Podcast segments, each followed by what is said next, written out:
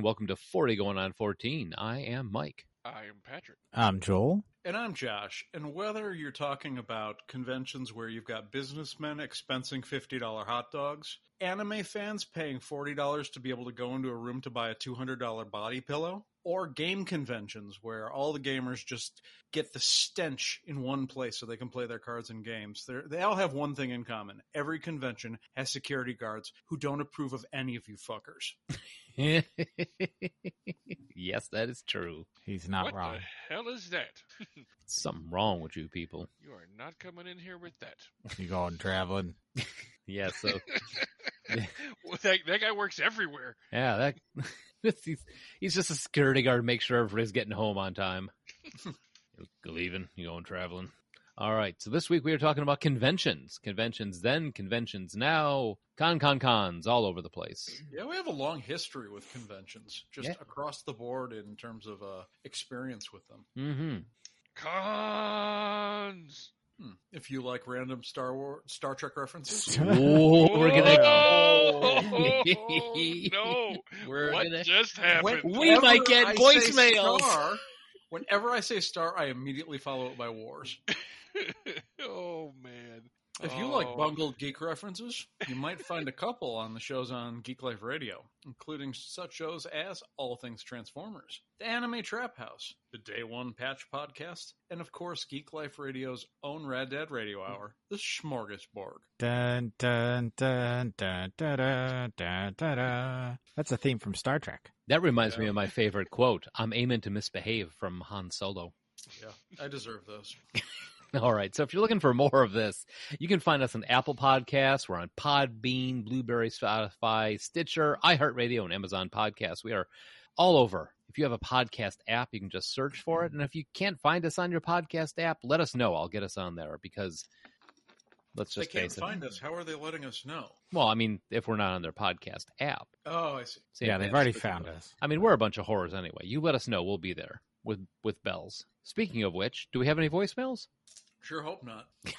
So if you want to leave us a voicemail, you can call us at 708 now wrap. That's 708 669 9727. Uh, You can also click on our contact them, contact us, or whatever the button says on Facebook and join our Discord chat. Um, rather lively conversation going on. In fact, today we were talking about uh, Caesars. Yeah, Bloody Caesar, the national drink of Canada. So Josh is knee deep in Caesars, and Oh, We my were Caesar's ca- we- already gone. We were casting for my upcoming movie last Yeah. night. We haven't even made it to this weekend, and my Bloody Caesar is already gone. Last Tango in Alright. Paris, Texas. Oh, oh, that's that's in, enticing and repulsive at the same time. Pat does like butter. Ooh. All right, now on it, that note, I think is about that time. Mm-hmm. This week in music, movies, and TV. And sports, baby. Okay. Just dub dub dub dub dub. Oh, what's that? What's that song from um, Shaun of the Dead? That's what you made me think of when you did that. White White lines. Lines? Yeah. White right. lines. So this week, phenomenon, jumping to come. now that's going to be stuck in my head too. Little Willie Willie. Won't. Go home. All right. So this week we're going with August 24th, 1968. That is the first official Gen Con held in Horticultural Hall, a small yet historic convention center in Lake Geneva, Wisconsin. It had 96 attendees and was uh, hosted by Gary Gygax. Indeed. Yes. And only one deodorant in the bunch. Ew. No, I'm sure they were. I would hope Gary would be like, Frank, you stink. Go home. Well, Gary's the one who had the deodorant. Ah. So music. Gygax. All right. Uh, the number one song in the land was "People Got to Be Free" by the Rascals. Great That's a song. great song. That is a great song. Like I like just about everything by the Rascals, though. That's hard. Uh, To, hard to disagree with. Okay. Yeah. Uh, Andreas Rudolf Kisser is a Brazilian musician, songwriter, and producer. He is most known for being the lead guitarist for the metal band Sepultura. He has been featured on every Sepultura release since their second album, Schizophrenia. Additionally, Kisser has also been involved in other bands, uh, as the such as the rock supergroup Hail, uh, Sexoturica, and more recently De La Terra. I'm so glad I Taylor do not Tierra. have music at this point. Yeah. Definitely Tiara. That got messy there. I saw Sepultura live once. They're very loud, but I'd never even heard of them. No? You wouldn't like them. Yeah. I can definitely say Patrick would not enjoy a Sepultura. Yeah, that's a, a pretty fair cop. Uh, moving on. Born August 25th. Make it. Jesus Christ. what? What? Thornton Parles, you know? I'm at Thornton Parles, so I mean, I if it, started this with Star Wars, and it's gone downhill since. it wasn't for the fact that was my name, I'd be concerned. Oh my god! Didn't All we, didn't we say, oh, we'll kick this out easy? This is a convention show. This should be nothing. you Can't even get us. to the twee. All right, hold on. You're, you're from Washington. Born August 25th, Michael David Cummings, better known as Spider One, is an American singer, songwriter, record producer, and director. He is the founder and only consistent member of rock band Powerman 5000 and the owner of Megatronic Records. He created the horror black comedy mockumentary series Death Valley, which aired on MTV for one season in 2011. I have And no idea who this is, so I have nothing to say. on Rob Zombie's brother. Really? Yeah, it's his Yeah. little brother. I, I was going to say the only thing I know about this guy is Powerman 5000. Yeah. I, I can see him going out to bars and be like, hey, Michael Cummings, you may know me as Spider One. And everyone's like, uh. Yeah, he's because Rob Zombie's name is Robert Robert Bartlett Cummings, and that's his little brother, Michael. Wow. Huh. So there you go. Fun fact.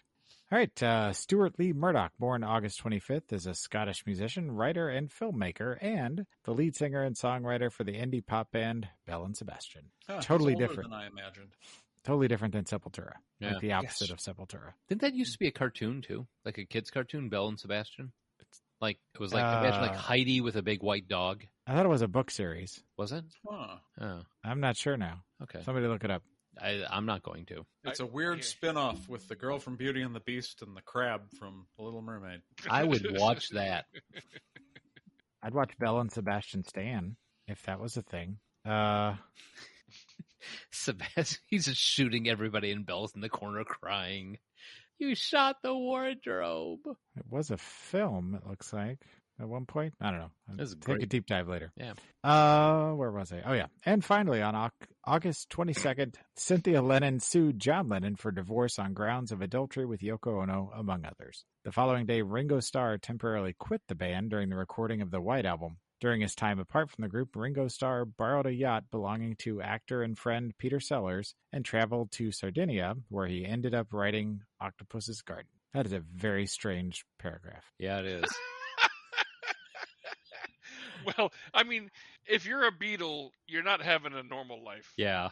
Though I would tell you right now, if somebody were to say to me, "Hey, would you like to go on a yacht cruise with Ringo Starr and Peter Sellers?" I'd be like, "Yes, I do. Let's That is go." something I didn't know I wanted, but Yeah. yes, I would like that. I would totally love to hang out with these two yahoos for an entire week on a boat. Now that I know that exists, I want to do it. Okay, well, here's a question then. If you had a choice at that time, at that that time, not like now, but then, between Yoko Ono and Cynthia Lennon, are you really going to go with Yoko Ono? No. Well, I mean, the the problem with Cynthia Lennon was that she was a uh, a homebody. She wanted to stay home. She wanted she wanted to have a family and raise kids, and she didn't like John Lennon going off on going on tours and all that kind of stuff. You know, they they never should have married in the first place. And the problem with Yoko Ono is that she was Yoko Ono. right? Exactly. So Mhm. the, the real answer is neither. Yeah. Either Now way, you lose. That. So Let's you're move- saying you'd prefer Ringo Starr over either one? A hundred percent. Yeah, John definitely should have dated Ringo instead of either one of them. Okay. All right. Sorry, Josh. Go ahead. I'm not That's really right. sure We'll what you're on. asking, John, but okay. If it'll keep the band together. I'm dragging us into movies like it or not. the number one movie in the land was Rosemary's Baby, starring Mia Farrow. Such a good movie. Ooh, and um, I'm not dreaming. This is not a dream. uh, who was it that just died this week? Lots of people. No, the actor Charles Charles Grodin. Grodin. Charles Charles Grodin. He was the uh, gynecologist. Oh. That is a strange tie-in and pull, but I mean, it's not wrong. no, accurate. All That right. is a fucked up movie, though. So good. Barbara Ann Moore, who was born on August 21st in Spokane, Washington, is an American glamour model, actress, and professional ballroom dancer. She was chosen as Playboy's Playmate of the Month for December 1992 and went on to serve as Playboy ambassador for several years. Among her television credits, she had a role as a lifeguard in Baywatch. She played one of the fembots in the film Austin Powers International Man of Mystery, and as a professional dancer, she was twice named as a U.S. National Pro Am Ballroom Dance Champion. In February 2018, she was recruited to serve as Chief Branding Officer for Playmates for a Peaceable Planet. Huh. Is that like the sister band to Digable Planets? I'm just imagining like at the UN, they're like, uh, I call on the Playboy ambassador. The- they- Go ahead, Pat. Let it out. no, I real I realized I thought he was talking about the last point. Then I realized he was talking about the Playboy ambassador, and it actually made me laugh. So never mind. Fair enough. I was going to say I'll include a picture in the show notes, but I don't think I'm going to do that. No, Uh, that will be very distracting. Billy Boyd, who was born on August 28th, is a Scottish actor and musician. He played Peregrine Pippin Took in Peter Jackson's epic film trilogy, The Lord of the Rings, Barrett Bonden in Master and Commander of the Far Side of the World, and Glenn slash Glenda in Seed of Chucky. We like Billy Boyd. Yeah, Yeah, yeah. I'm a Yeah. fan. I looked her up. Yeah. Meh. Meh. Eh? Yeah, not my yeah, type. yeah. She's just a playmate of the year. Yeah. Yeah. She's not my type though. Oh yeah, you know, kick her out of bed. Attractive? Damn. Christ, dude. I mean, because she's a Playboy playmate, man. Don't I- don't, like- act, don't act like don't, don't act like she's like meh. Yeah. I mean, in later pictures, I don't know. Yeah. Oh, both of you, shut up. I think she's Billy I mean, Boyd no, she's hot, but she, she's she's hot, kind of generically, like uh, a red Corvette is a sports car. Doesn't mean I want to drive one. But it doesn't mean you would turn one down either. If somebody said, "Hey, you want to drive this around for a year?" Well, he's no For good on the stick anyway, so. It's true. that is true.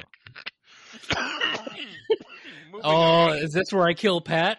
oh, good. That was a good one. That was a good All one. right, so TV, the top shows in the land were Mayberry, RFD, Bewitched, The Beverly Hillbillies, and Candid Camera. There is a show idea right there. Candid Camera and punk type shows.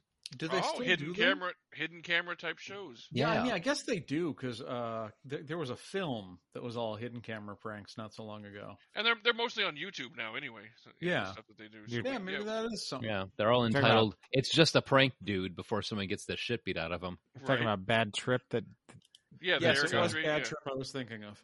Well, on the, I mean, even things like Borat technically as a candid camera kind of show. It's scripted, more more scripted, but Yeah, Yeah, we could get a whole show out of that for sure. yeah, totally. All right. So, Rachael Domenica Ray was born August 25th. She's an American television personality, businesswoman, celebrity cook, and author. She hosts the programs Rachael Ray and 30 Minute Meals. Other programs to her credit include Rachael Ray's Tasty Travels, $40 a day, and the reality format shows Rachael versus Guy, Celebrity Cook Off, and the acronym of the week, which is RRKCO. I'm pretty sure that stands for Ronald Reagan killed Carl Orff. what? why would he do that? Excuse me while I look up Carl Orff. German He's the guy- composer of Yeah, Carmina he- Burana. You. What? Damn it. Yeah, he, he beat me to it. I Oh, can't why would believe I forgot who Carl Orff was. Oh, Fortuna. Well, all the fortune is the true devil's music. Sounded like Bill Moseley Nice. in The Devil's Rejects. That is, that is that is a nice reference, Carl Orff, sir. Who Wow. actually died in 1982. I- I, I thought that was. oh, Oh. that is Yeah. actually Rachael Ray's kids cook-off. Oh. Oh. So close.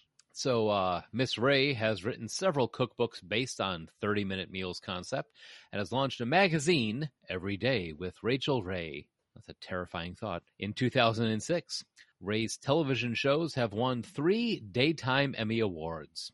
And apparently, she is just a nightmare of a human being. Yeah, that's what I've heard too.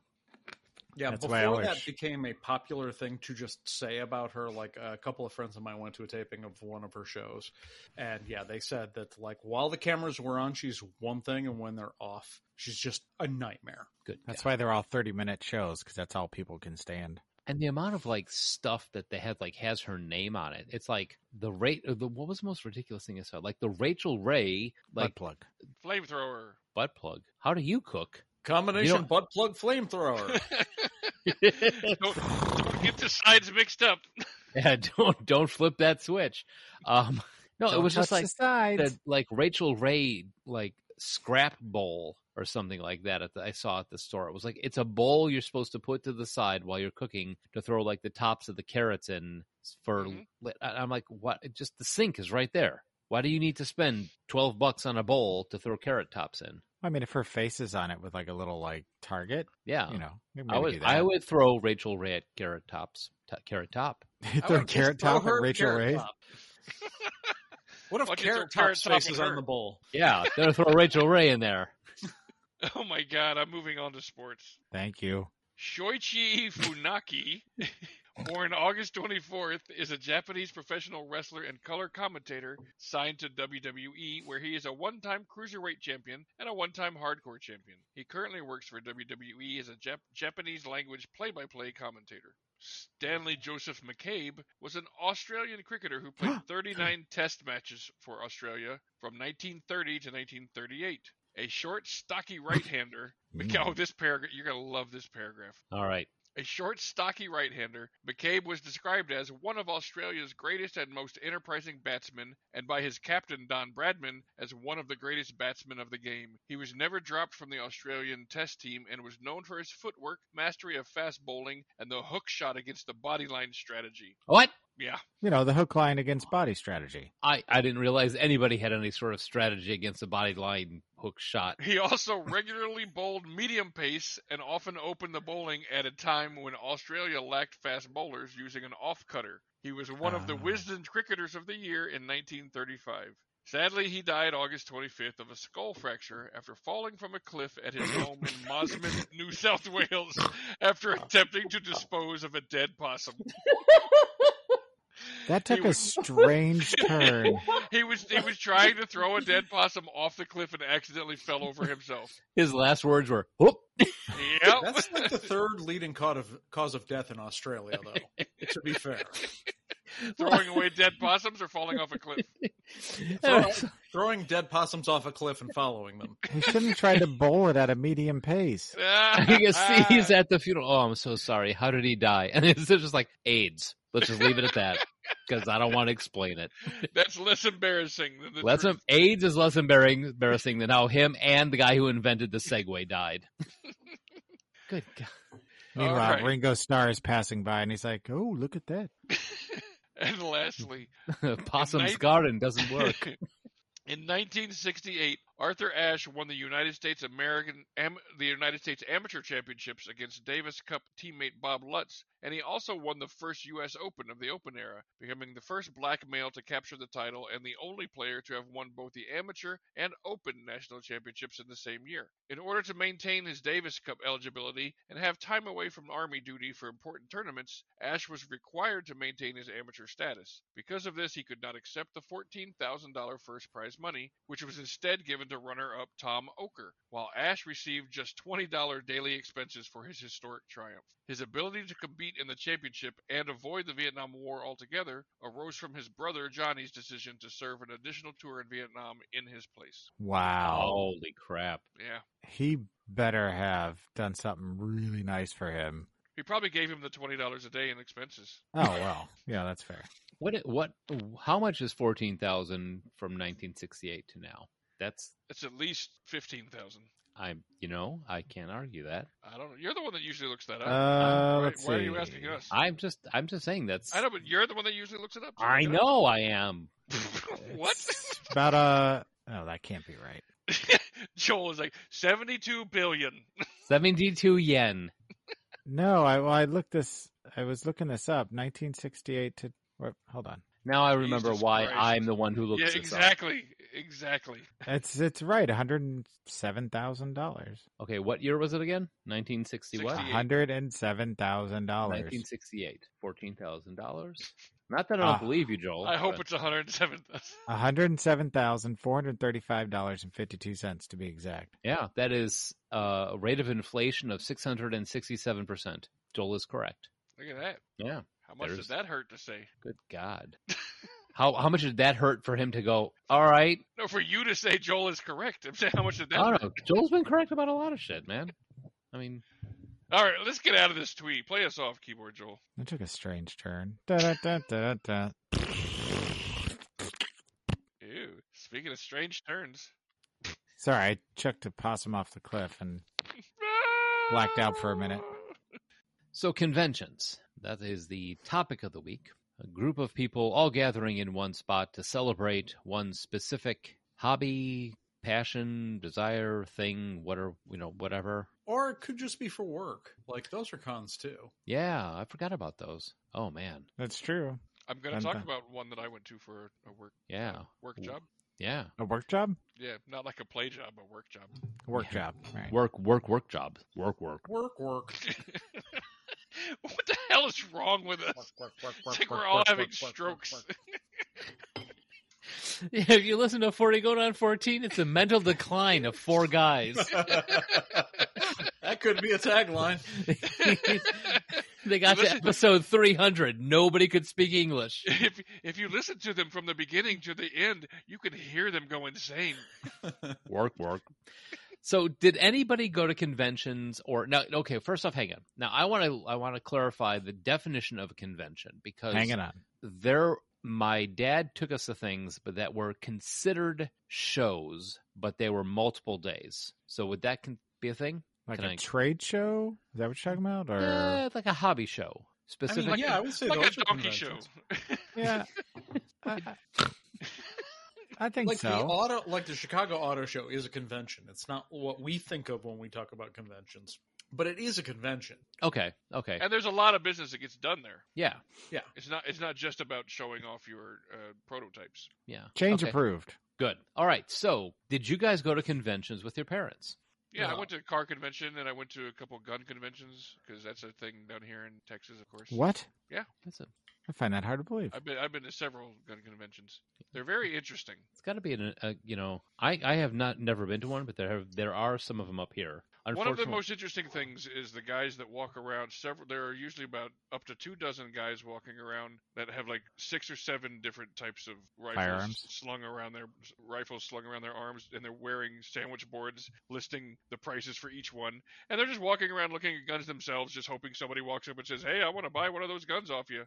Yeah, that's that'd aw- that's weird. kind of awesome really Yeah, it's kind of awesome and kind of scary at the same time. it's kind time. of like huh you're like a walking vending machine for firearms I read Yeah. about you in Shadowrun Do you have any ho hos or ding dongs? Don't answer that. I mean, that's that's, but that's when you talk about, you know, well, you know what, we don't need to get into the gray area of gun laws in this Yeah. show, but yeah, But yeah, there are. I've been to tons of gun conventions, and I've Hmm. been to uh, card collecting conventions because I used to be a, an avid uh, basketball card collector.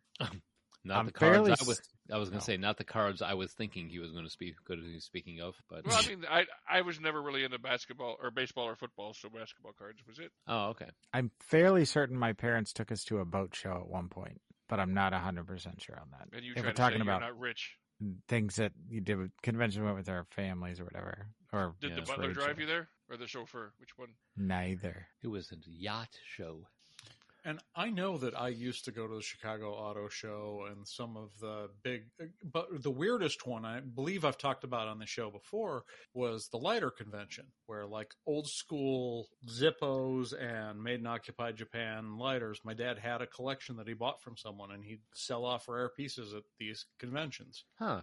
That's kind of cool. Is there, is there that much? Is, is there that much money to be made in that? I mean, especially on rare pieces, yeah, actually. Like, what was the most he ever sold one for? You know, I don't know because I was a kid. Yeah, that's true. So Huh. yeah, that's not the sort of detail that you really pick up, but Interesting. I mean, I could. It, it makes sense that there. Were, I just never really thought about it. That, that there would be some valuable Zippos and stuff out there. Well, I just did a quick search for, and one of the most expensive lighters in the world is a limited series original 1933 Zippo. Goes for eighteen thousand dollars. What? That sounds about right. And I know the ones from Made in Occupied Japan, depending on the uh, quality of them, were worth a little bit because that's a very specific piece of American history. Oh yeah, the wartime Zippos. Yeah. Well, a occupied Japan or Japanese lighters. Oh, ah, never mind. I thought they it said there was some on eBay, but then I went there and I was like, yeah, that doesn't help. They weren't what what you were talking about. But that's interesting. I did I never realized there was that much of a market for that kind of thing. You know, because you think about lighters, even Zippos. I mean, granted, it's not like a big disposable thing, but I never think about it as a collectability sort of thing. Yeah. Pretty much I why. could have everything. sworn I'd talked about that on this show. Yeah, I think I, you th- I think you. I think you have. I mean, it sounds, but it sounds slightly familiar. But I didn't realize there would be full conventions for that. and you're right, Patrick. Anything that has somebody that collects it, there's going to be Yeah. a market for it. Yeah. You know. Yeah, and Yeah. everything is collectible to somebody. My dad would take us to train shows. So- oh yeah, I forgot about. I've been to one of those. Yeah, so we would go to it was actually at um, Cook County Fairgrounds. They would have a train show once or twice a year that would um, like everything from HO scale, which is like the uh, like the standard, right? yeah, that's like that's like when you think of the train that goes around the bottom of the Christmas tree. Mhm. That's like that's the standard. So the like the engines are about you know like half the size of your forearm. They're big, chunky like Lionel sets and that sort of thing, all the way down to Z scale, where the engines are like as big as my pinky finger. Wow. Yeah. Now the cool thing was is that at least for me at the time, there was always uh uh we'd go around and see these guys selling these rare train cars and that sort of thing, but every now and then there would be a guy who had like books or some sort of like randos type stuff in there. In fact, I know there was one guy at the, the every year that had like D20 dice that had like like um not Chessex, who's the big dice the, where you can go in there and buy yourself a cup of dice. Oh, uh, Z- uh, Zocchi Game Science. Something like that, where he Sure would he'd be like, Chessex? Maybe maybe Ch- I don't even know, but it was one of those Essex guys like yeah, those are the two big dice companies. yeah, but he was like yeah, you know, get he had like a big old bin of dice, and you're like yeah, here's you know, grab yourself a handful of dice, it'll cost you two bucks. So I got a lot of my role playing dice from that, but it was really cool because these guys they would they would have stuff all the way going back to the 50s and 60s and old school. Like uh, my dad has one um, where the train pulls up its car that carries uh, milk containers and you pull it up and you press the button and the guy pops out of the train car and throws the milk containers out on the platform. And they're just little bitty milk contain milk uh, jugs like the big ones that you see in the old movies. Have magnets on the bottom so he like throws them out of the thing you load them back in drive it around. But um they had all these crazy type uh, train setups and then there would always be one room where they would have quite possibly the largest model train setup i've ever seen in my life and we're talking imagine like 30 feet by 30 feet just trains running 15 16 20 trains all running at the same time across this whole thing and like one two three guys all at the end controlling them all. It was pretty sweet. I love a really good model train setup. yeah and my dad still does it. Like right now he has a l-shaped about 15 by 10 table in his basement that he's putting together with all of his train stuff Hmm. I, st- I still have all my old train stuff and this and the stuff that my father had that I inherited from him, and I I want to put it up someday. Yeah, I've always I always liked the Z scale because it was so tiny that you could have this huge little biosphere of train stuff going on in a very small area, and it, it, it like you could have a whole train set up, just put it on a table and let it run, type of thing. That and we would also go for because my dad was into camping and kayaking and all that. We would go to outdoor shows. Oh yeah, Yeah, yeah. so, and those weren't like boat shows. I mean, there were boats and campers and that sort of thing there, but there were also like kind of awesome tables that just had like survival knives, you know, the Rambo knife and that sort of thing, you know, like Yep. bow and arrow and that sort of thing. Is you know, for 14 year old Mike, it was like, yes, please, I have $20. Give me one of those. Oh crap, my mom. Lots of w- fishing I would always gear. buy the I would always buy the Chinese stars at the gun shows because you, Oh, yeah. oh. Uh, you, didn't, you didn't have you didn't have to be 18 or 21 to buy those. They didn't care. Now that was a I mean, okay, throwing stars. That was a thing in the 80s. We all had throwing stars. For Yep. sure. Is that a thing now? I don't believe so. I mean, they're extremely inefficient. they're not actually very good as weapons. No, but I mean, I mean, everybody, all the guys had like a piece of plywood in their backyard with a with a poorly spray painted body, you know, on it, and we would practice throwing our throwing stars at it. I just wonder, Maybe are the are the boys of today getting the weaponry that they need? that's a good question. Coolest thing I ever saw at one of those was the throwing star belt buckle. Have you ever seen one of those? Yep. That would hurt if you like didn't sit right. So it's This is not the throwing star show. Somehow gotten onto the. oh yeah, we've sidetracked. I like throwing. I'm sorry I brought it up. Woo So, what was the first convention that you guys went to by yourselves? Oh, by ourselves. Yeah. Jesus, considering that uh, I uh, mostly went to gaming conventions with you guys, I think my first by myself, I was in the now. I was probably like 26. Mine would have to be a, a card convention, I'm sure. Yeah, I, it would have been Origins for me driving to Columbus, Ohio uh, alone. Because, yeah, I, I did done Gen Con for like 12 years before I'd ever done a convention alone. Uh, I I remember one convention I really wanted to go to that I didn't get to go to was a Doctor Who convention when I was little. But the first one that I went to, uh, I went to a, a Comic Con. Wasn't It wasn't the big con that they had every year, the Kansas City Comic Con, but it was just a little one that was being hosted in like like a, a strip mall. Um, they had like a big, um, I don't know what you want to call it, like a Refrigerator. they had like a Dead They had a- possum. a separate s- part of it throw that was possum. Oh, just a large open space and they had a bunch of uh, vendors and auditorium. kind of yeah like they had a bunch of vendors and stuff in there and and uh, i remember my mom took me and and dropped me off and i stayed there for a few hours went up had lunch in the strip mall and went back and you know looked around and that that was right like within the first couple years after i started collecting comics. Uh and it it, it kind of blew my mind like how much stuff was out there because you know you go to your your comic shop your local comic shop or whatever and you see a bunch of stuff but then there's like there's all this other independent stuff and you know there were artists there and stuff and it just it was like a whole world opened up. It was so it was a comic convention was my first that i went to by myself I think this is going to sound kind of I don't even know. So I used to go to um the like youth conventions, like Christian youth conventions. Yeah. Yeah. Those were bur- those were pretty much my first the first ones I ever went to and they were up at like Rosemont and I mean, they were all right. Looking back, they were kind of cringe because it was very happy clappy hero pup yeah, kind of stuff. Um, I did, however, cause a ruckus when they had a talent show, and myself, my friend Brian, who played guitar, and my friend, I don't remember his real name, but his nickname was Binky, played drums. And for talent show, we went up and sang um, "Smells Like Teen Spirit." For the crowd, and then we got a we got a finished up our our set, got a stern talking to afterwards. They Yeah, didn't guessing- appreciate the devil's music. that didn't go over well Up, yeah, up. Apparently, He they played Carmina Burana. I'm always gonna go for the callback if it's there.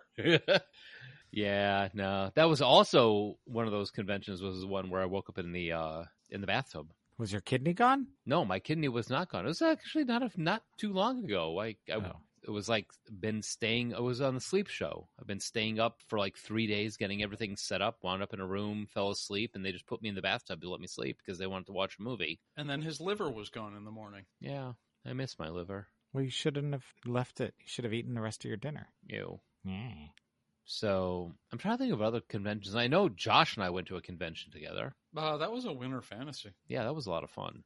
so Yep. that was another gaming convention right Yeah. That Yeah. was a gaming convention. Yeah, that- sure, Yeah, that's where we played. Um, uh, what what did we play? Where I was the bard, Josh. That was the first uh, Living Greyhawk, which I went on to adopt as almost a lifestyle. yeah. What was what what was the run? It was the um temple of uh, whatchamahoosit. Yeah, Temple of Elemental Evil. Yeah, and that and that's where we almost died making a U turn in the middle of a snowstorm on the on the highway. That sounds about right. So- um oh good I was gonna say smaller smaller conventions like little bitty ones, locals type of thing.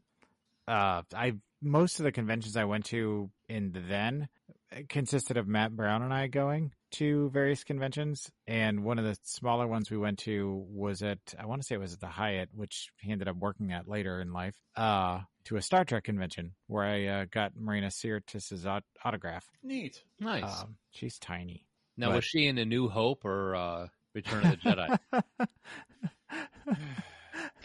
Laugh it up, fuzzball. She was with Carl Orff, I think. oh, there you go. Yeah. Remember that, scene where she remember that scene where she was fighting the Daleks? Ah, Yeah, yes. You're a wizard, Harry. the worst part was the Dementors. Um, but he and I also did a, a lot of a lot of con, uh, comic conventions. So anytime Kansas City Comic Con rolled around, it's actually one of the first things Matt and I did together. Once we met, was went to the con together, and then uh, every year after that, all through high school, we would go whenever there was a convention, comic convention in town. We'd go, and we'd always go hang out with the artists. Uh, Philip Hester, Fred Gorham. Uh, I met Kevin Eastman there. Uh, Jay and Nice. Jay and Jim Lee. uh, Peter David. Um, one of my favorites though was uh, Sergio Aragon or Aragon. uh, What? yeah, I, I got him to autograph one of my uh, issues of Groo, and he drew a little little picture in there too. Oh, that's awesome. So yeah, super w- nice guy. Now, this is kind of further now, but when I was working at the hotel company, uh, one of the, ho- the hotels we had was in Kansas City, and it was I actually wound up having to go down there during Kansas City Comic Con a couple years ago, Mhm. and it, apparently our hotel was the one where everybody stayed, all the celebrities stayed at. So it was like, um, uh, what's his name? Who who played the the father guy on? Uh, crap, my brain. That uh, TV show about the motorcycle gang, Sons of Anarchy. Sons of Anarchy. Who played Ron the Perlman. Ron Perlman. Ron Perlman, yes. Ron Perlman was in the hotel. Uh, the chick from Sharknado was there. We had a WWC pro wrestler there. Tara Reid. Tara Reid was there, yeah. So, and the thing is, like, all this is going on, and there's all these people dressed in armor, you know, chainmail, that sort of thing, walking around, and they're all in costume, wings, fairies, all this happening. And the best part about it was the team that we had down there was myself and a bunch of people from the corporate office, and I was the only person that wasn't like, "What the hell is going on?" I was look, it was like, remember at one point, look, turning to the CEO, I'm like, "Why are you so like, you're like twitchy?" He's like, it's just, it's, it, what's going on? There's just too much happening. I'm like, I don't understand what you mean. He's like, that guy's wearing a skirt. I'm like, no, that's a kilt. And I know that guy. He, it was like the, the strange thing was, like, it was funny because like a lot of people at the KC Comic Con, I knew from Gen Con. In fact, the guy in the kilt turned out to be the guy who ran the uh, game library at Gen Con. Oh, okay. Yeah. So I was like, "Hey, how you doing? I'm from my, you know, I'm from Instant Game Show. Hi. Oh yeah, I totally remember you." And then at that point, it was funny because like the CEO goes, "All right, if anybody needs to talk to anybody that's here for the convention, they have to go through Mike. He speaks their language." I was just like, "All right, sure." But I got to say hi to Ron Perlman. I got to say hi to Tyra Reed. You weren't you were you weren't allowed to like geek out on them, but it was kind of funny because to me to be a guy who goes to conventions all the time being Im- immersed in it it was so normal for me to see somebody dressed up as poison ivy walking by or see somebody dressed up in you know full uh, uh, warhammer armor and that sort of thing walk just walking around but it was kind of neat to see normies not knowing how to handle it It uh, reminds me of one year at Gen Con, uh, Kiss was playing in Milwaukee at the same time. And w- the same time the Kiss concert got out was the same time the Vampire LARP got out. So it was funny walking down the streets of Milwaukee with the Kiss fans and the Vampire fans, Kiss people in full makeup, Vampire fans in full costume, each giving each other the side eye, like, what's up with this freak? that's awesome Which That- one was more metal? Ooh that's a that's a race to the bottom right there. Now there, eh, eh, okay, we'll wait till then to talk about this one. But um, did you Hmm. guys travel any distance back then to get to where you wanted to go? I know Josh went to Origins. I mean, the furthest I went was downtown. Yeah, Yeah, I mean, until we get to college and I met you guys, yeah, I didn't. I, I and it, it had to be local, Mhm. all of them. Yeah. Now the final question: What draws you to conventions? I mean, I think for me, the first knowledge I had of conventions was from the mail order hobby shop, a catalog that TSR used to put out every year. And like Gen Con was just this thing because for me it was like trying to get to play D&D before I got to college. It was difficult. Like I almost had to force people to play. I was trying to get a game together with like my brother and my dad. Wow. I would have paid to watch that. Yeah, it, uh, it didn't didn't work very well. All right, what are you doing? I'm getting high. So yeah, for me, the the whole concept of just this place where there are all these people that were interested in the same thing I'm interested in uh, was a dream. Is one of the reasons why when we met, I think I was the only one who had been to Gen Con first because I uh, like cajoled my dad to take us, even though my brother wasn't much of a gamer. And yeah, I actually went to my first Gen Con the year before I met you guys. Huh. Yep, 100%. You were the first one to go.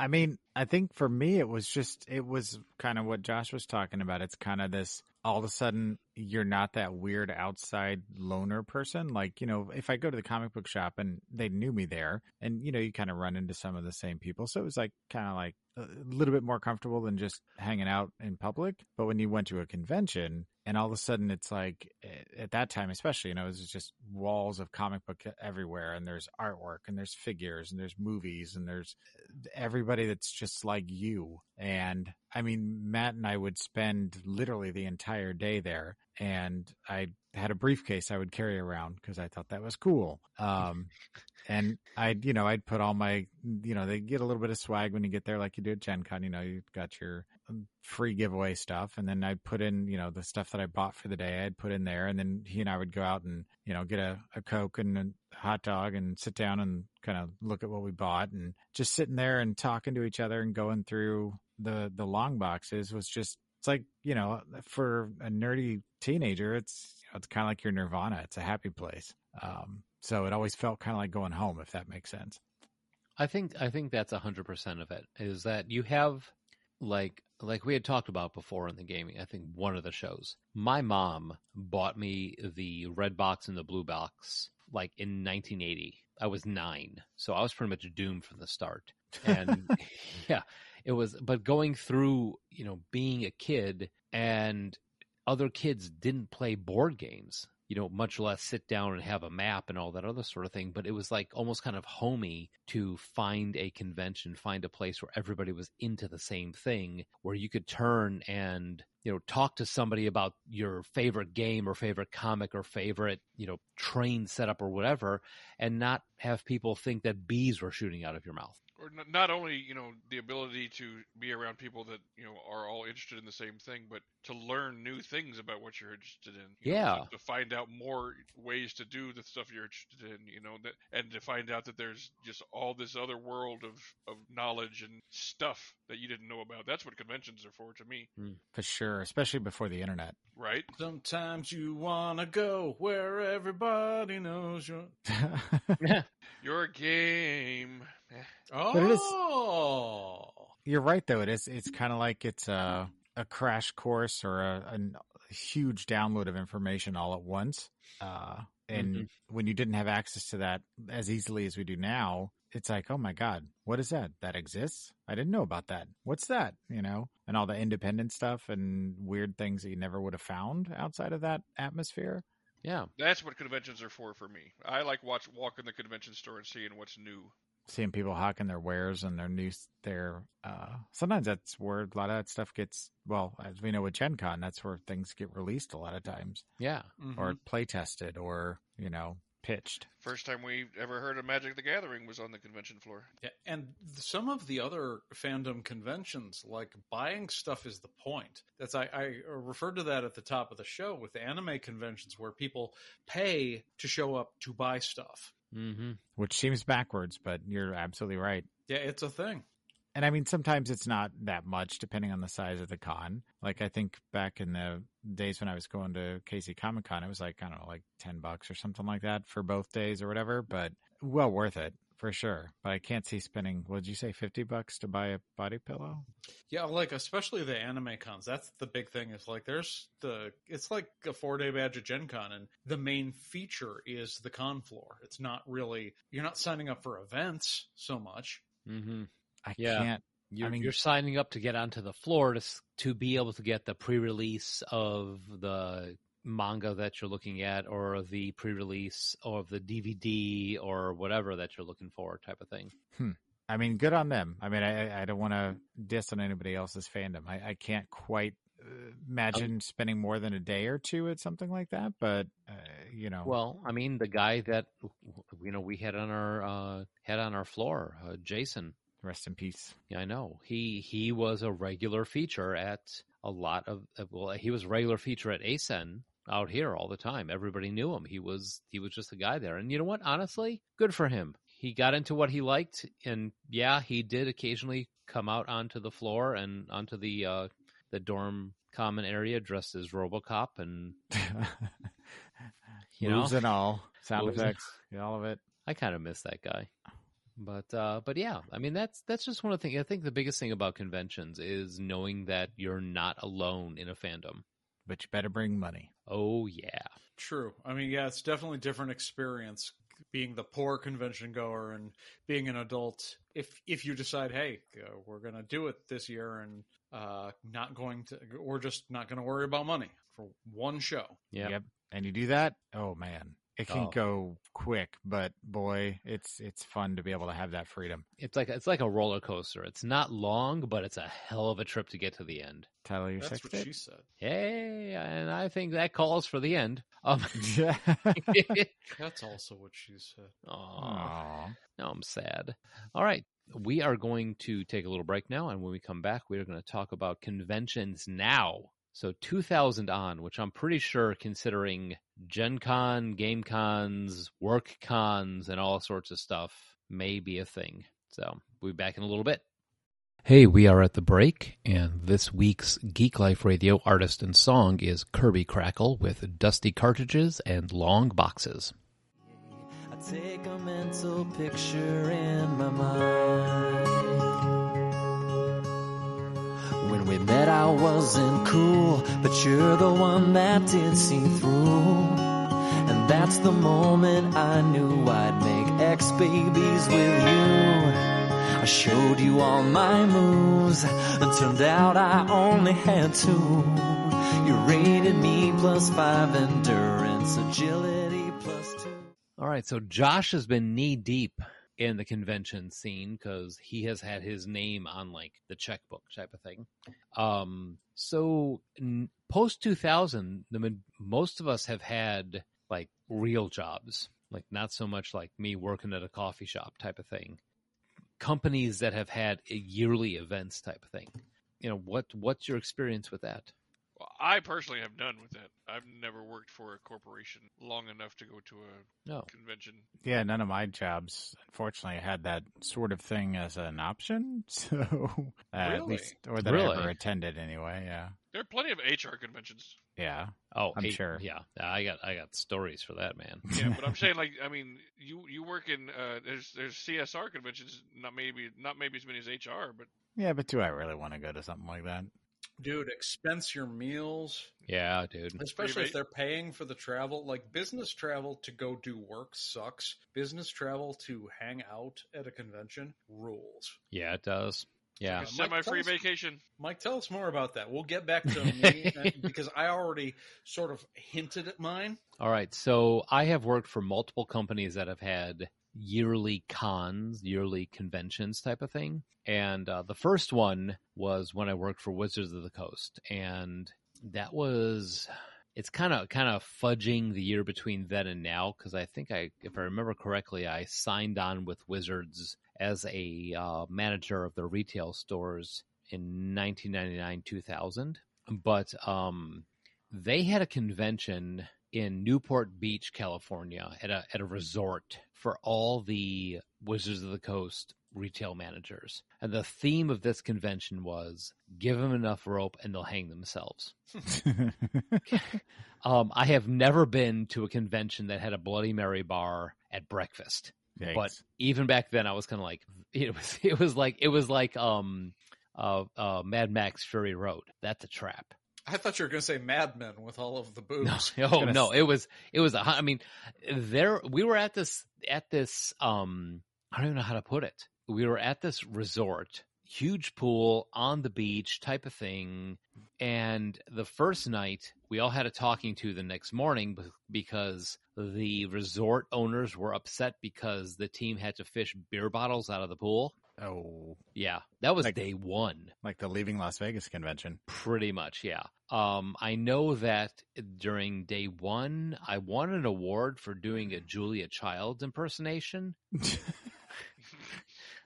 Um, so that was a thing. You do the weirdest impressions. I it was okay. You know, it was. I don't even know if I could do it anymore. But um, and we had like the team building events where you know they're like, oh, how do you strengthen your team in your stores? And here's a spreadsheet, and here's a here's a PowerPoint type of thing.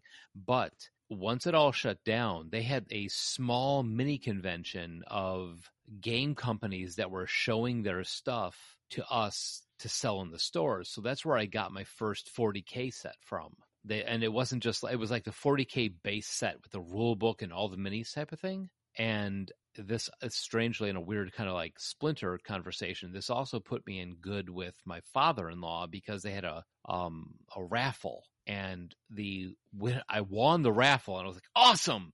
What did I win? And I'm like, I'm hoping for like, yeah, man, it's 2000. I hope I got a, I hope I got an Xbox 360 or something cool like that. No, I want a big Bertha golf club, like a driver.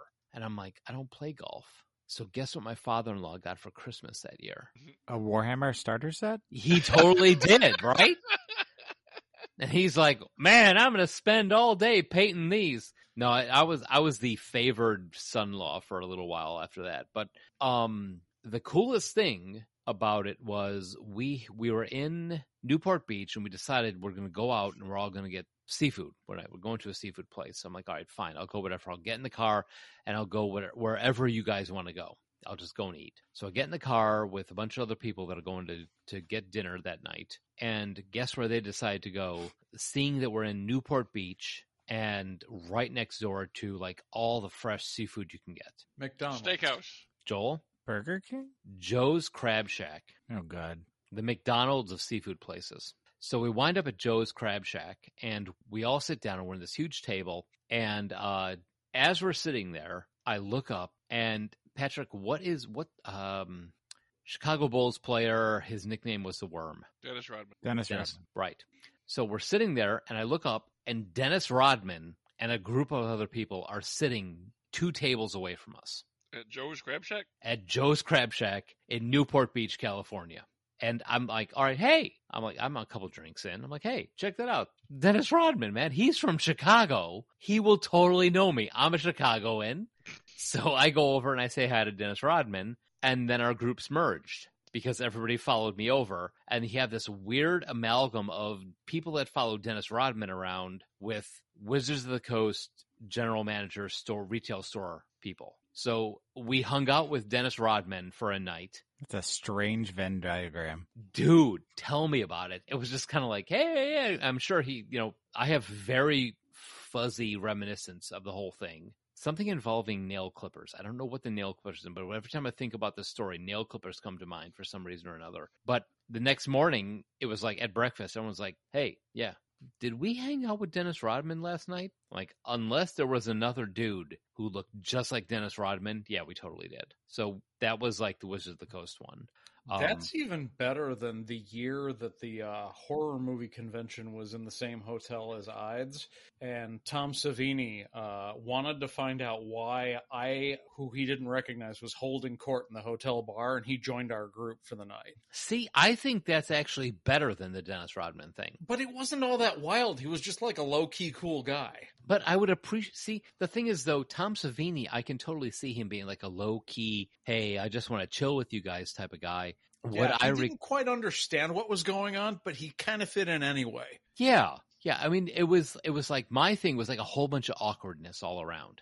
Okay, I get it. Yeah, but yeah, I would given a choice between Dennis Rodman and Tom Savini, I would totally take Tom Savini 100 percent of the time. Agreed. Agreed. Yeah, I'd have to go with Rodman simply because I could get a lot of basketball stories out of him. yeah. You would know what to ask him. Like, Yeah, yeah, exactly. Th- those stories would mean a lot more to me than they would to you. Yeah. I mean, whereas like I could, I, in my head, you say Tom Savini, I know exactly what he looks like. If I say Tom Savini to you, do you know who he looks like? Yeah, I know who he is. Okay. Well, then cool. Yeah, He's a dude from uh, from Dusk Till Dawn with the gun penis. Yep. Well, yeah, he's not wrong. Yeah. No, No. you're 100% right, man. Uh, the other thing is, uh, Starbucks. Holy cow. Um, Starbucks every year would have a convention for all the general managers of all their stores, and it was usually in Seattle because Starbucks. And they had like like we have at Gen Con, they have the, the dealer hall. They had that for Starbucks. And they would have like like notebooks like this is the we you know we make these branded notebooks we make these branded this that and other and it's like um new uh coffee brewing equipment it would be shown off and it was it wasn't as big as gen con so we're not talking like three square miles type of convention hall we're talking about like may- maybe a half of it but um one thing I still do have from a Starbucks convention is a Starbucks uh, cycling jersey that I won they had a virtual cycling race, and you had to get on this bike, a digital bike, and they had a virtual cycling like uh, uh, race. I mean, I don't know how to put it, race or whatever they call it. And whoever had the best time would win this Starbucks branded jersey that had like the double shot and all this all this stuff stuff on on it with uh, Seattle and everything else. And I wound up winning it. So in my closet right now, I have a Starbucks cycling jersey that I haven't worn in a couple years because I haven't been on a bike in a few years. But um, the other thing about Starbucks is, holy crap! Um, all the general managers were let loose at this time, and all the district managers were tasked with making sure that general managers didn't go completely ape shit. Every year, we would lose about a dozen to fifteen managers because the worst year was the year that I don't know what happened, but I know that there was a group of managers that were led out of one single hotel room, just given an airplane ticket home and saying, "Here's your ticket home. You don't work for us anymore." Um, because the neighboring rooms complained about the noise. I'm trying to put this as nicely as possible. Is there an orgy? Yes. There was one year that we all almost got invited to an orgy by accident. Was I with you? What? Uh, yeah, I think you guys went to a concert. We were invited to a White Wolf party that apparently turned into an orgy. I continued on with a Shadowrun event that was super interesting to me instead. Um, but yeah, that was definitely a thing that happened. The, the White dis- Wolf am- party turned into an orgy. I am disappointed. Wait, wait, wait. Was this like 2005 ish? Uh, no, this would have been much earlier because 2005 would have been Indy by that point. yeah. This this was Milwaukee. Oh, okay. Now, Joel, the one time you and I wound up in the presidential suite at the Hilton, Yes. uh, dude, we met Gary Gygax.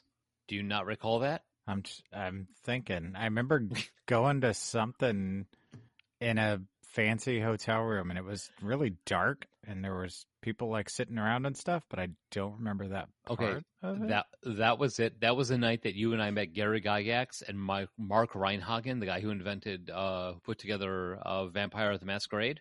See that that rings more of a bell, but I don't Okay. remember Gary Gygax. Gary was in the kitchen. Huh? Yeah. Just kind of weirdness all around the conventions. Now, I will tell you if you ever want to get completely messed up, go to an HR convention, human resources, because those people, Are the opposite of HR? oh my God, yeah. uh, the last one I went to was actually in Vegas.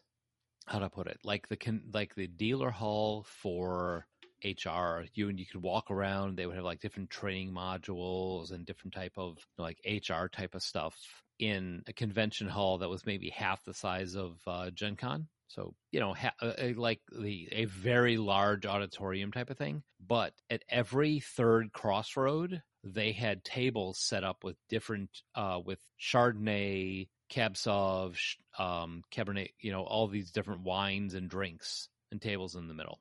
And that that got messy real quick. It sounds HR like an HR nightmare. Oh, HR people should not be left to their own devices. I'm going to tell you that right now. Now, when it comes to professional conventions for me, it's funny that Patrick was talking about having to be explicit when talking about the NRA convention.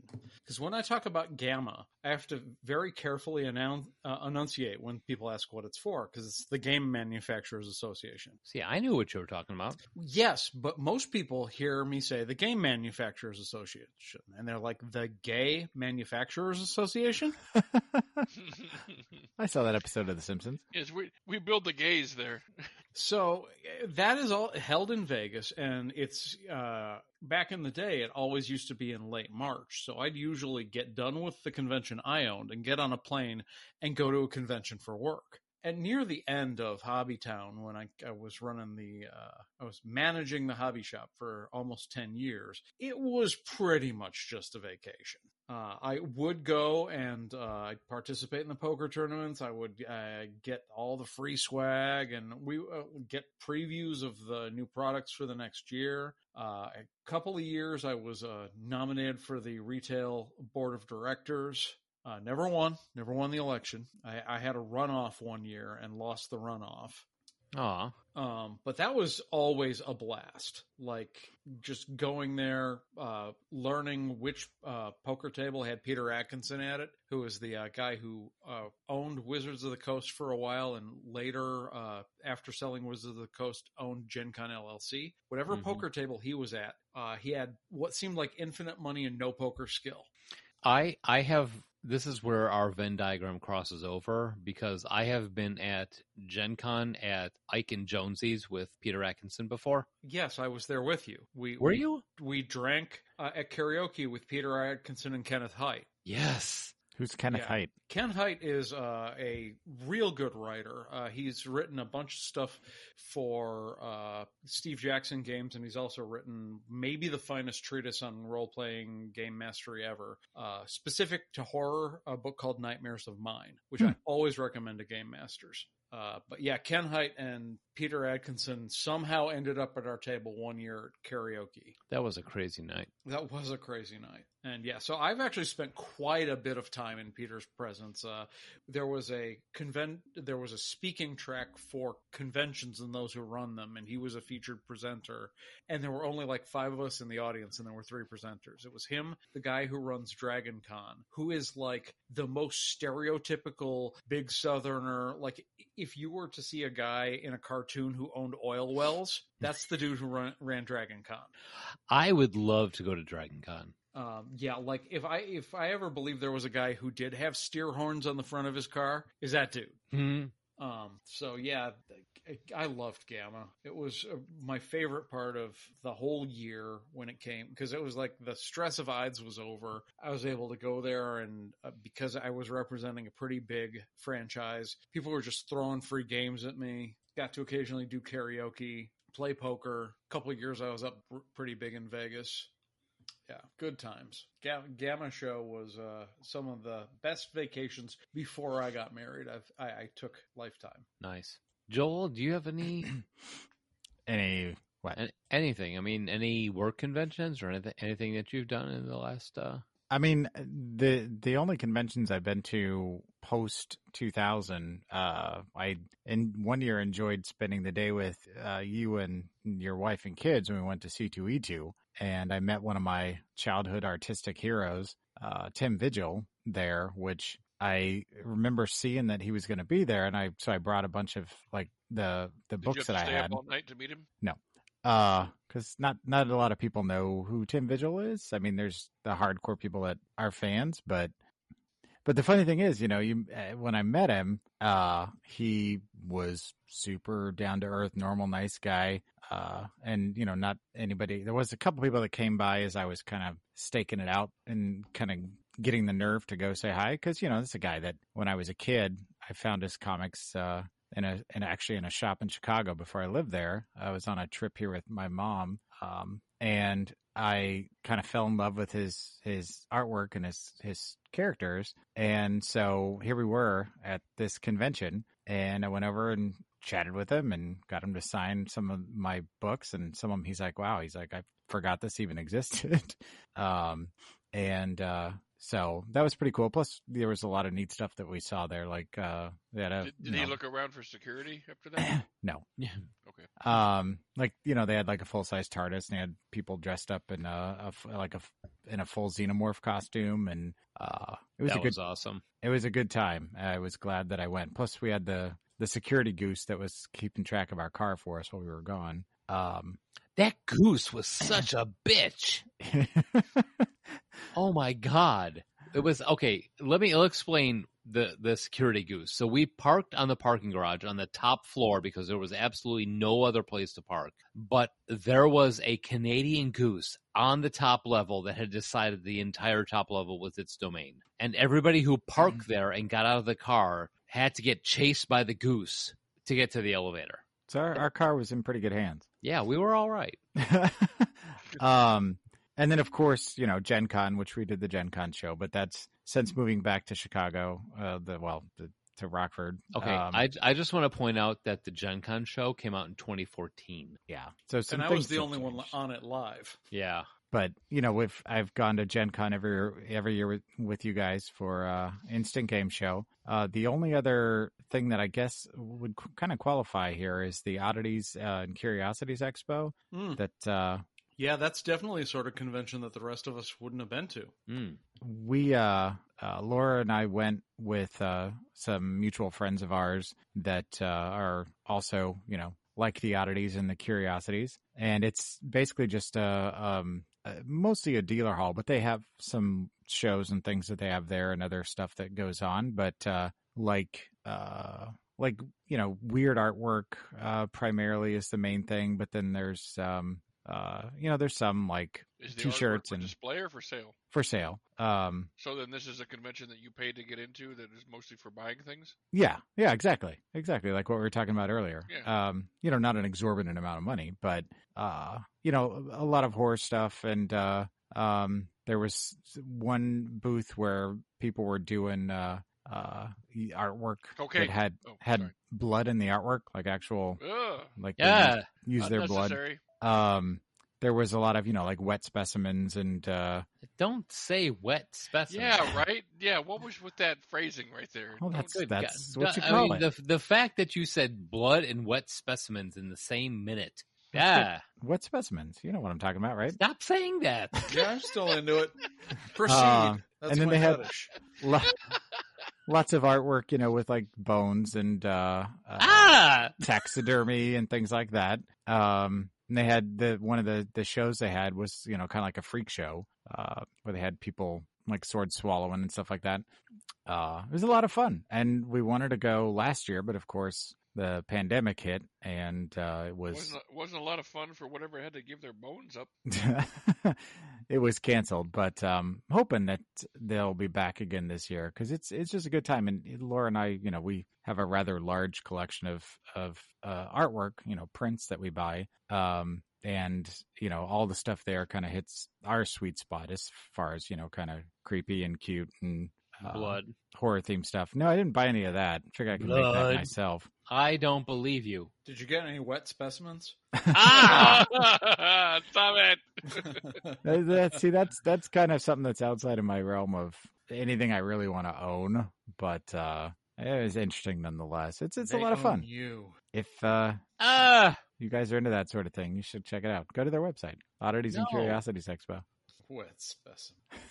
It's fun. the fuck is wrong with you? I have a new favorite phrase. I don't even know where to take this at this point. Wet. Stop saying that. Uh, but yeah, um, what the hell were we talking? I, I, you totally derailed me, Joel. So you get a ribbon, Yay! yeah. I've been waiting for my ribbon. So, um, Joel and guys, we had talked about uh, Gen Con now, and and we have seen the evolution of Gen Con going from uh, Milwaukee, which was this blows me away. Milwaukee, which was kind of like, yeah, you're here, to Indianapolis, which is like, hello, welcome to Indy, give me all your money. Uh, you know what's what's the biggest change that you've seen so far between the two? Well, Indianapolis, it's pretty clear. You know, cares a lot more about us being there. Yeah. Um, the the food is, uh, I would say, is is probably about the same. I I liked Milwaukee's food quite a bit. They had a lot of good restaurants, and Indianapolis does too. But you know, right around the the convention center, it's all the same. You have to drive if you really want to get anything different. I miss Mader's, the German restaurant. Oh Mhm. yeah. and and the safe house, obviously. Oh yeah, Safe House was always a good time. Copper Penny. I, you know, I was, I I think the only, I think I only went to Milwaukee once, and I think it was the last year that, uh, uh, before they moved. I'm fairly certain. Um, so I, I didn't have quite as much experience there as you guys did, but I like Milwaukee. I like the layout, but Indy's where I'm familiar now. And, uh, we can all say we were at the, the 50th anniversary. Yeah, it was that was a good time. Was it 90,000 people in downtown Indianapolis? They they had a huge amount of people show up for the 50th anniversary of that. I mean, it was shoulder to shoulder. The entire, anywhere you went, it was shoulder to shoulder. Mm-hmm. It was definitely a culture shock experiencing the convention from kind of the other side, like uh, being someone who worked it rather than someone who uh, was just there to attend. Mm, That's an interesting point. Well, I mean, you had the the experience of being a a featured performer, a you're- you know one that's running it, and as an attendee. Mm-hmm. Um, and it definitely is different being on the other side of it. I mean, because when we would go there, I always referred to it as a work vacation because while we were there and we did, mm, you know, frequent the dealer hall and enjoy, you know, kind of the fun stuff to do, we had a job to do at the same time. Yeah. Um, but you know, there's there's something to be said about that because you you know you go around and you're doing that and you're kind of entertaining those people uh, and providing them a better con experience. I hope. I mean, I feel like we when people would see our show, they would leave and and had a good time and talked about it. And you know, we've got our fans that are now friends with us on Facebook or that come back. Yeah, um, we, get, we get mostly positive feedback. Yeah. yeah, We okay, so for the listeners out there right now that don't know what we do at Gen Con for the last well, skipping 2020, 10 years. And Um, 2021. Yeah, I know, right? 2021. We're 10 we're about a decade in. Um Patrick, myself, Joel and Josh, uh and Sarah, our friend Brian, our friend Jay, and uh other assorted family and or friends that show up for Laura. it. Laura, yeah. Um, we've run a thing called Instant Game Show that shows up at Gen Con every year and occasionally at um, Kevin Con out in India, India out in uh, Illinois. Um, we're we're a roving game show is the best way to put it. Uh, we will show up, we'll drop our cart down in one spot, put up the speaker, and just start giving out prizes for trivia questions, for um, physical challenges, for would you rather's, and for at one point or another lip sync battles. And it's it's been fun. It's been a really good time. Uh, we have actually gone from being, let's see, when I first started doing it, it was me with a computer desk on wheels that I pushed around the convention with a speaker that had clipped on my hip with a microphone uh, by myself, giving out prize and prizes and doing trivia and everything out to a team of 14 of us now. I don't know. It keeps growing. It With- keeps it, it really does. It keeps getting bigger, but um yeah, I mean now we've gone from, you know, general like t-shirt prizes to uh, all sorts of different companies within Gen Con uh game convention uh giving us stuff to gi- just give away. And that's our whole thing is to make the convention better for everybody and have a good time and just give stuff away. I mean, sometimes it's really difficult to just give somebody something, as Patrick can attest. they make it difficult. I mean, even Gen Con now gives us four day badges to give away to people, and we've gone from the humble beginnings you talked about to being one of the featured performers that's there every year. Yeah. I won't lie. It's sometimes sometimes it's like Pat and I will look at one point or another like, all we want to do is give you guys games. Why are you making this so difficult? Right? I'm not good with words.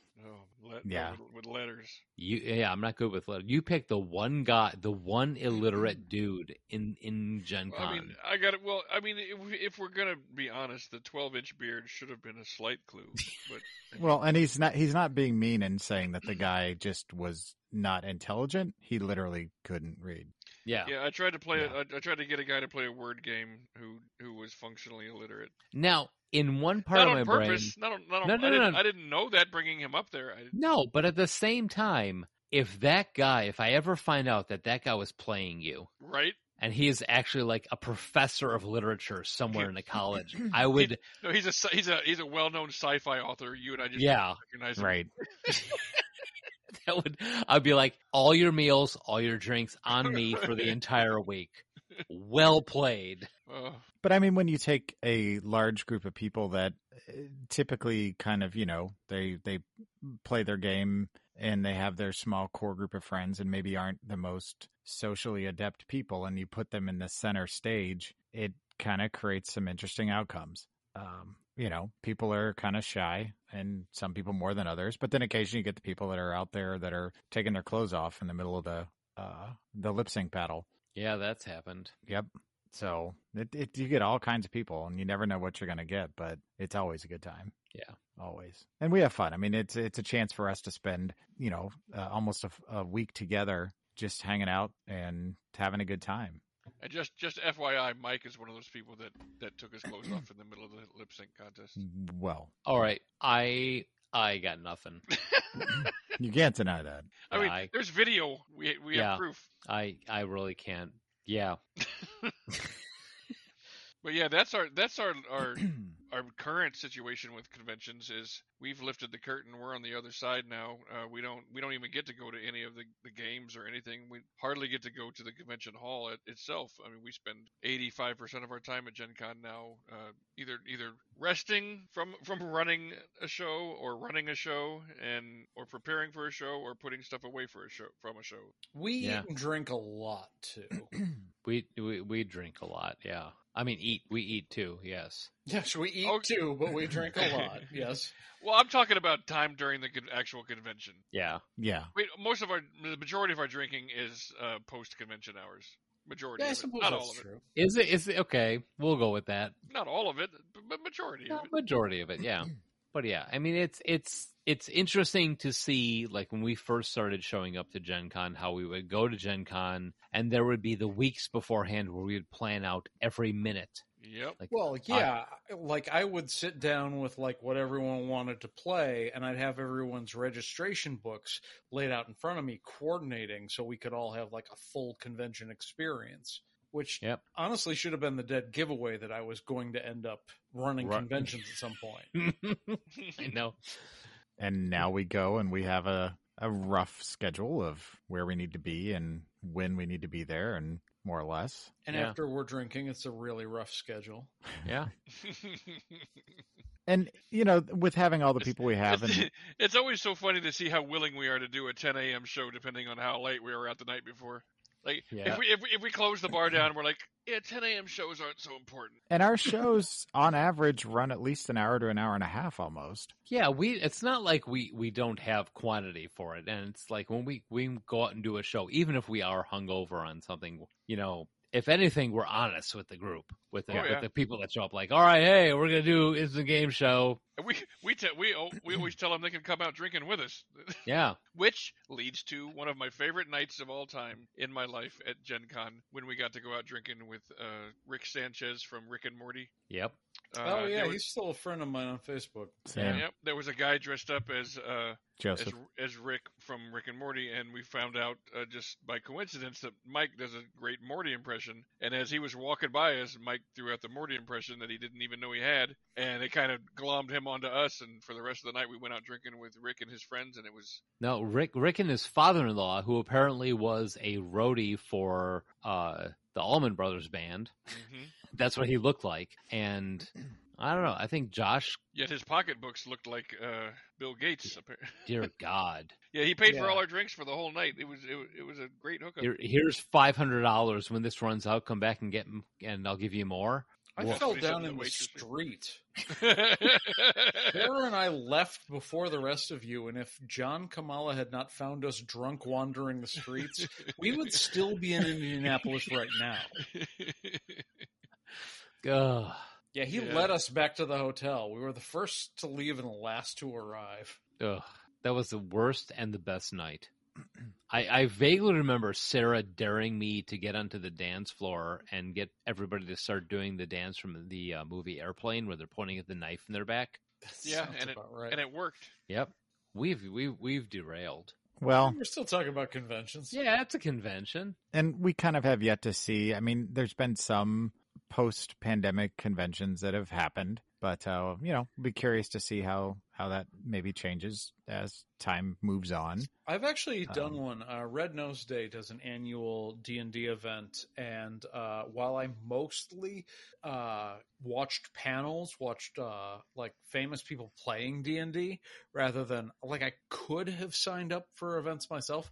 I was just fascinated by like cast of Stranger Things uh, doing D and D, cast of Game of Thrones doing D and D. Huh. Uh, But yeah, they had all the like Zoom events that you could sign up for, and uh, it's just wild to see that sort of gaming evolve, considering that from uh, Living Greyhawk through Living Arcanis, where my character was immortalized as like a, a big part of the fiction, like that was a huge part of my life, and it's how I met my wife. That's awesome. Hi, Sarah. Hey, Sarah. Sarah's long asleep. well, wake her up, damn it. No, I mean it's it's the best. Some of the best times and some of the most fuzziest times of my life have been at conventions. And the best thing about it is being with people that I know are totally in on whatever it is that I'm in on. So like gaming or anime or you know whatever. That's that's just it's comforting to know like when we go down to Indianapolis for Gen Con by Thursday night, you have a 90% chance of turning to somebody in any random bar and saying, "Hey, have you played the new D&D game or new D&D module whatever?" and they will know what you're talking about. It's like being in your own little private ecosphere of just people that like the same things you do. And if you don't know what it is, it's anime. Yep. 100% for you, dude. That's Mhm. the rule. All right. Well, uh I don't know. I think we got enough on this one. Yeah. We really can't do a thumbs up, thumbs down on this, but uh Joel, what do we have coming up soon? Well, uh, we're going to be talking about pirates. Arr. We're going to be uh, taking a trip to Castlevania, and we're going to be talking about moving. Not just like exercise, but like moving from one home to the nether home, I want to move it, move it. That's To, to terrible. the Nether home? to another home. home. I really the- want to move it, move it. to the nether realm. So, yeah, if you have any thoughts about your own convention experience, I know some of our listeners first met us at conventions. Yeah. But let us know your con story. Give us a call at 708 Now Wrap. That's 708 669 9727. Yep. And again, if you're looking for more of this, you can find us on Apple and Google Podcast. Blubrry, we are on Podbean. Follow us there. Leave us some comments. You know, uh, drop us a note and uh, let us know what you what you like and don't like about the show. We're easy. We're okay. And uh, you know, we will be back next week. And thank you for listening.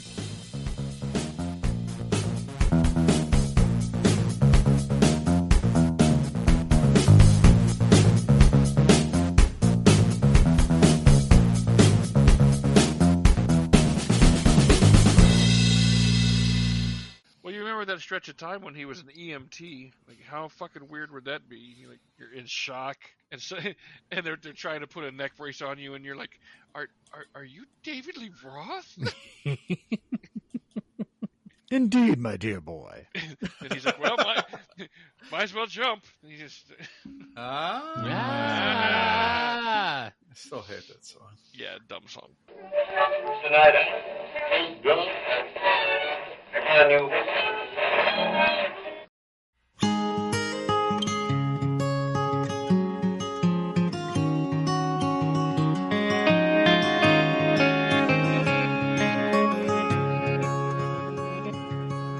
Just the other day, I saw my reflection in your frames, and it reminded me that I should clean my action figure case.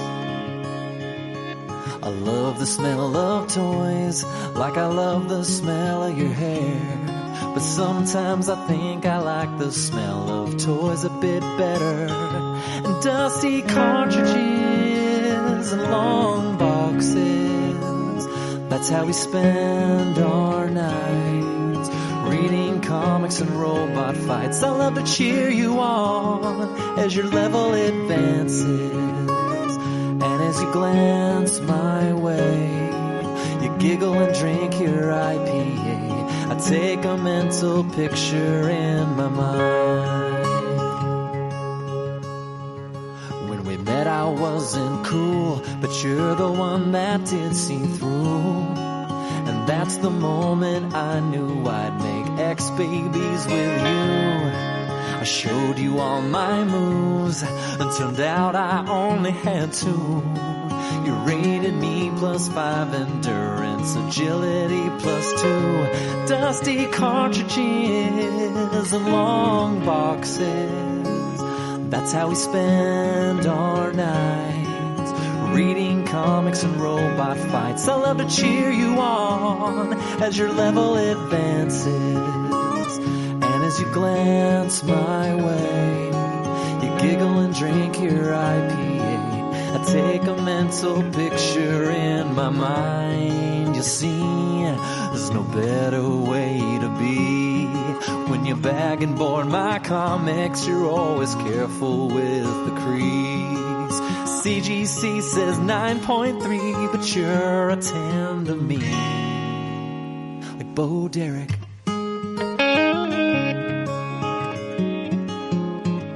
and dusty cartridges and long boxes. That's how we spend our nights, reading comics and robot fights. I love to cheer you on as your level advances, and as you glance my way, you giggle and drink your IPA. I take a mental picture in my mind.